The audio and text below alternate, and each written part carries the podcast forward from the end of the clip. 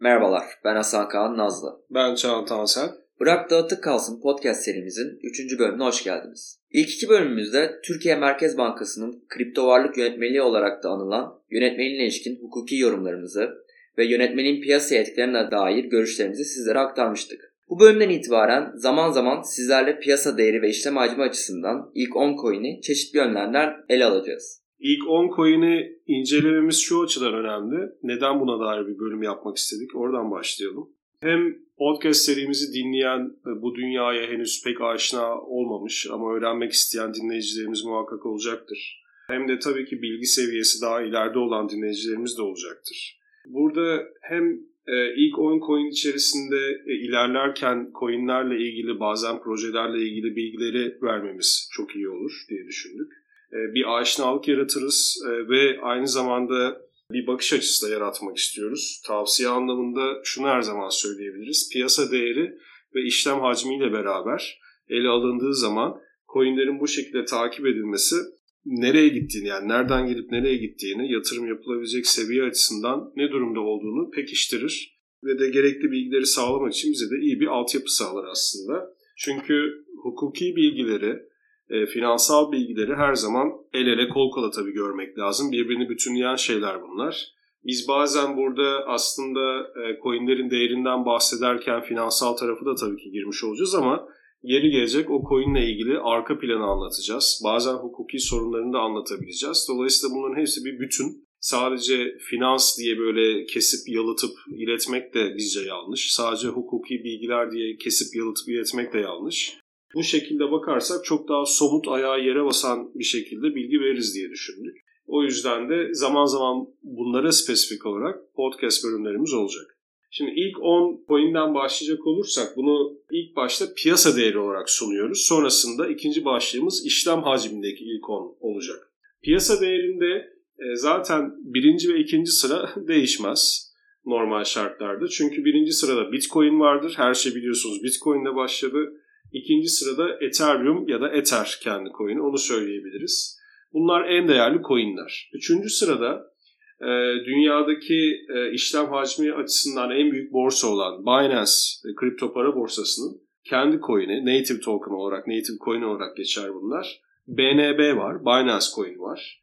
Dördüncü sırada Tether var ki yine şu bilgiyi verelim. Tether bir stable coin'dir, değeri dolara bağlıdır ve stable coin'ler arasında en çok kullanılan şeydir, stable coin'dir. O yüzden burada da dördüncü sırada görüyoruz. Yani aslında stable coin'ler içerisinde düşünecek olursak birinci sırada oluyor piyasa değeri açısından. Beşinci sırada Ripple var. Ripple bankalar arasında hani nasıl Swift işlemimiz var döviz transferi yaparken bu kullanılıyor. Bunu alternatif olarak blockchain üzerinde geliştirilen bir projedir. Ripple bankalar arasında kullanılır ve son birkaç haftada da epey bir değer kazandı. Ondan önce çeşitli Amerika'da hukuki süreçlere taraf olmuştu. SEC tarafından açılan e, bir e, dava, bir hukuki süreç vardı. Biraz o dönemlerde değeri düştü ama son birkaç haftada epey değer kazandı ve şu anda piyasa değerinde 5. sırada. 6. sırada Cardano var, 7. sırada Dogecoin var. Dogecoin tamamen özel dosyayı hak eden bir coin aslında şu anda. Çünkü Dogecoin hakkında şöyle kısa bir arka plan bilgisi verecek olursak aslında biz her zaman ne söylüyoruz? Bir coin'e yatırım yapılacağı zaman tavsiye ettiğimiz şey şudur. Aynen geleneksel finansal piyasalarda olduğu gibi bir hisse senedine yatırım yaparken temel analiz yaparsınız, teknik analize bakarsınız, onunla ilgili profesyonel yorumları, tavsiyeleri okursunuz vesaire. Bir profil ortaya çıkar. Bu profile dair öngörünüzle beraber yatırım yaparsınız. Bu yaklaşım birebir kripto para piyasaları için de geçerli. Bunu hep vurguluyoruz, önemini söylüyoruz. Şimdi Dogecoin bu anlamda çok ayrışan bir coin. Çünkü Dogecoin zaten bizzat hani yapan kurucusu e, zaten şunu söylüyor. Biz aslında bunu biraz da hani kendi kendime esprili bir şekilde yarattım diyor. Değil mi? Öyle bir şey vardı değil mi Hasan? Sen de istersen e, şeyi söyle. Meme kültürünün aslında bir parçasıydı. Evet, evet. Öyle bir yani şey değil. Efendim ben şöyle bir proje geliştirdim. Böyle bir çözüm ortaya koyuyorum. Yeni bir çözüm getiriyorum. Bir değer yaratacağım. O yüzden bunun finansmanı için kendi native token'ımı işte Dogecoin olarak yaratıyorum gibi bir şey söz konusu değil. Ve de Elon Musk'ın çok ciddi bir desteği var Dogecoin'e. O yüzden de çok ciddi bir şekilde yine fiyatı arttı. Bugün baktığımızda piyasa değerinde %17 civarında bir düşüş var. Ancak 7. E, sırada olması Dogecoin gibi bir coin açısından çok büyük bir olay. Tabii büyük soru işaretleri var. Yani bu bir balon patlayacak işte aman dikkat edin balina hareketleriyle vesaire ve spekülasyonla bu şekilde gidiyor. Dolayısıyla yatırımcılar çok ciddi zarara uğrayabilir gibi yorumlar ve soru işaretleri hep var bunun etrafında. Ama yine de bence özel dosya yapılmayı hak ediyor. Çünkü öyle ya da böyle spekülasyonla başka bir şeyle Elon Musk'ın tweetleriyle vesaire hani bu kadar yükselmiş de olsa bu ilgiyi biraz daha irdelemek lazım. Ee, biraz daha somut şeylerle açıklamak lazım. Ee, o şekilde not etmiş olalım. 8. sırada Polkadot, 9. sırada Uniswap, 10. sırada Litecoin var piyasa değerinde. Şimdi kendi içinde değerlendirecek olursak Tether'dan bahsettik. Stable coin'lerin zaten en üstü Tether şu anda en çok kullanılan piyasa değeri olan. Ee, onun dışında Ripple'dan bahsettik. Cardano ve Polkadot'a değinelim. Cardano ve Polkadot aynen Ethereum gibi e, smart kontraktların, akıllı sözleşmelerin çalıştığı platformlar. Ethereum'dan ayrılan farklı özellikleri var. Onları da farklı özel dosyalarda ele alırız. Ancak bir akıllı sözleşme platformu olarak baktığımız zaman piyasa değerinde ilk 10'da 3 tane coin'i görüyoruz. Ethereum ki bu işin anası omurgası zaten. Cardano ve Polkadot. Bu önemli bir nokta. Tahminimiz e, smart contract e, platformları burada gittikçe artacaktır. Bizim taraftan biraz örnek verelim. Türkiye tarafında aslında Türkiye'nin projesi değil tabii ki ama Emin Gün Sirer Hoca e, orada zaten e, kuruculardan, yaratıcılardan biri. Avalanche projesi. AVAX Türkiye'den çok talep gören bir coin'dir. E, yakından takip edilir. Özellikle de daha hızlı, Ethereum'a göre daha hızlı işlemesi ve daha ucuz olması, gas fee'nin, e, Ethereum'daki gas fee'nin olmaması gibi çeşitli değerlerle, vaatlerle ön plana e, çıkan ve üstündeki proje sayısı da gittikçe artan bir platform Avalanche. Dolayısıyla e, o şu anda 40. sırada aslında piyasa değerinde ama e, onun da e, yükselmekte olduğunu görüyoruz. Umarız e, ileride o da e, ilk onda bahsedeceğimiz e, coinlerden bir tanesi olur. Uniswap'a değinelim. Uniswap 9. sırada. E, Uniswap da bir DeFi e, aslında merkeziyetsiz finans projesi ve e, bunun kendi yine token'ı, native token'ı.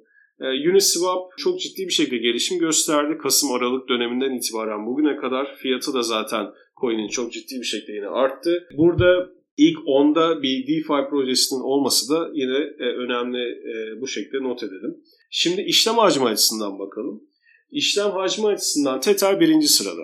Peki stable coin olarak Tether dışında bir şeyler var mı diye öncelikle bakıyoruz ilk ona. Dördüncü sırada Binance'in stable coin'i olan Binance USD var. Şimdi neden stable coin'lere bakıyoruz? Ee, stable coin'ler ne kadar işlem hacminde artarsa sayıları ve hacimleri kripto para piyasasının da hacmi, derinliği bu kadar artıyor demektir. Bunun bir göstergesi. Dolayısıyla e, Tether'in birinci sırada olması iyi bir gösterge. Arkadan Binance USD'nin gelmesi e, yani dördüncü sırada e, genel onluk sıralamada o da olumlu bir gösterge. Ama bu stable coinlerin mesela USDC gibi yani USD coin bunun gibi stable coinlerin daha artmasını bekliyoruz zaman içerisinde ilk 10 sıralamada. Onun dışında Tether birinci demiştik. 2 ve 3 Ethereum ve Bitcoin işlem hacminde. Dördüncü sırada yine dediğimiz gibi Binance Coin var. Pardon Binance USD var yani stable coin. BNB ile karışmasın. BNB Binance'in native token'ı. Binance USD ise bir stable coin. İkisi farklı. Beşinci sırada Dogecoin var. Altıncı sırada BNB yine Binance'in az önce bahsettiğimiz kendi coin'i var. Yedinci sırada Ripple var. Sekizinci sırada Litecoin var. Dokuzuncu sırada Uniswap. Onuncu sırada Polkadot. Yani Piyasa değeriyle işlem hacmi arasında ilk 10'un kendi içerisinde ciddi bir fark yok tabii ki ama sıralama açısından tabii ki yine farklılıklar var ve Tether'in birinci sırada olması olumlu bir gösterge. Ee, buradaki derinliği ve hacmi göstermesi açısından. Başka bir yönden ele alalım şimdi ilk 10'daki durumu. Ee, burada tamamen kazanım olarak baktığımız zaman yani yatırımcı ne elde etti? 7 günlük ve 30 günlük periyotlarda diye daha kısa vadeli olarak bakmış olalım ki 30 günlük periyot aslında kripto para piyasasında biraz uzun vade gibi de görülebilir. Çok şeyler gelişiyor 30 günde. Şimdi Bitcoin'e baktığımız zaman Bitcoin e, geçen hafta sonunda zaten son yani cumartesi pazar günlerinde yaşadığı değer kaybından sonra biraz toparlamıştı. E, ancak yine de genel anlamda tabii 7 günlük periyotta bir düşüş söz konusu. 7 günde %15 civarında düşmüş. 30 günlük periyotta aslında %1.68 düşüşü var. O kadar ciddi bir düşüş yok. Hatta kripto para piyasası için hiçbir şey değil yani bu. Ethereum, Ether tarafında baktığımız zaman 7 e, günlük periyotta %3.50 civarında bir düşüşü söz konusu şu an için. 30 e, günlük e, vadede ise %45.5 civarında kazanımı söz konusu. Çok önemli bir kazanım. BNB'ye Binance Coin'e baktığımız zaman 7 günlükte %0.13 bir düşüş gösteriyor. 30 günlükte ise %112 kazanç gösteriyor.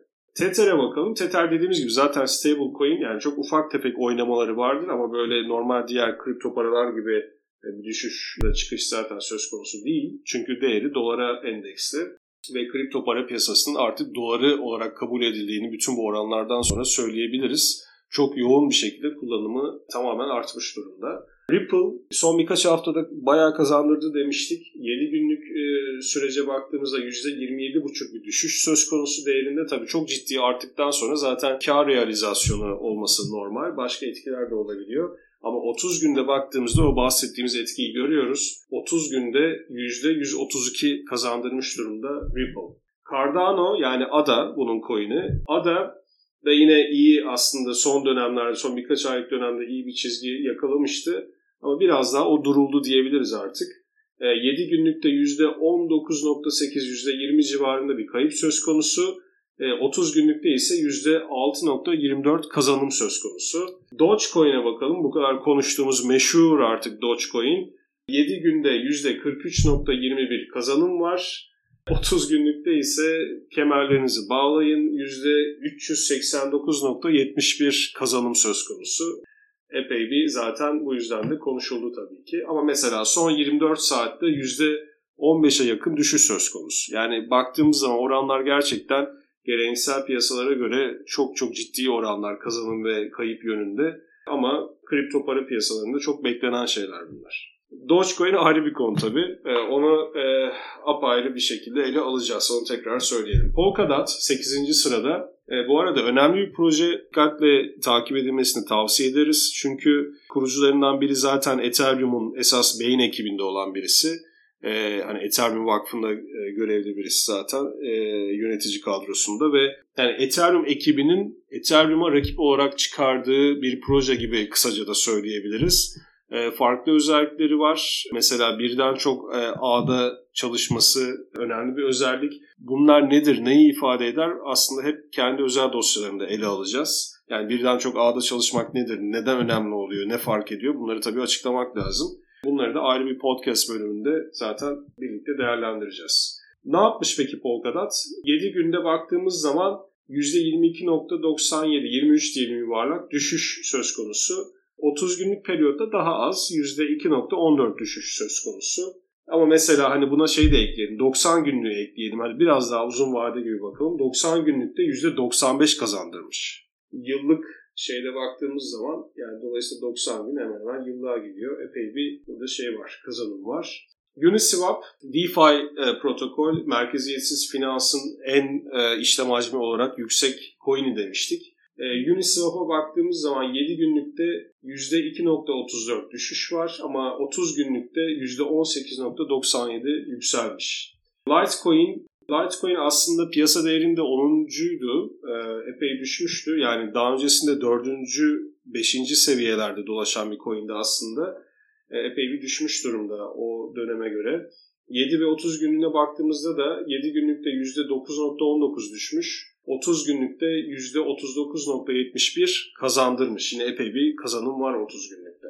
İlk 10'daki durum böyle. Bunları, bu coinleri belirli periyotlarda e, sık sık irdelemek istiyoruz. Biraz dediğimiz gibi üstünden geçtikçe ne nedir, ne farkı var, ne özelliği var. Biraz bunları kısa kısa aktaracağımız şeyler de olacak.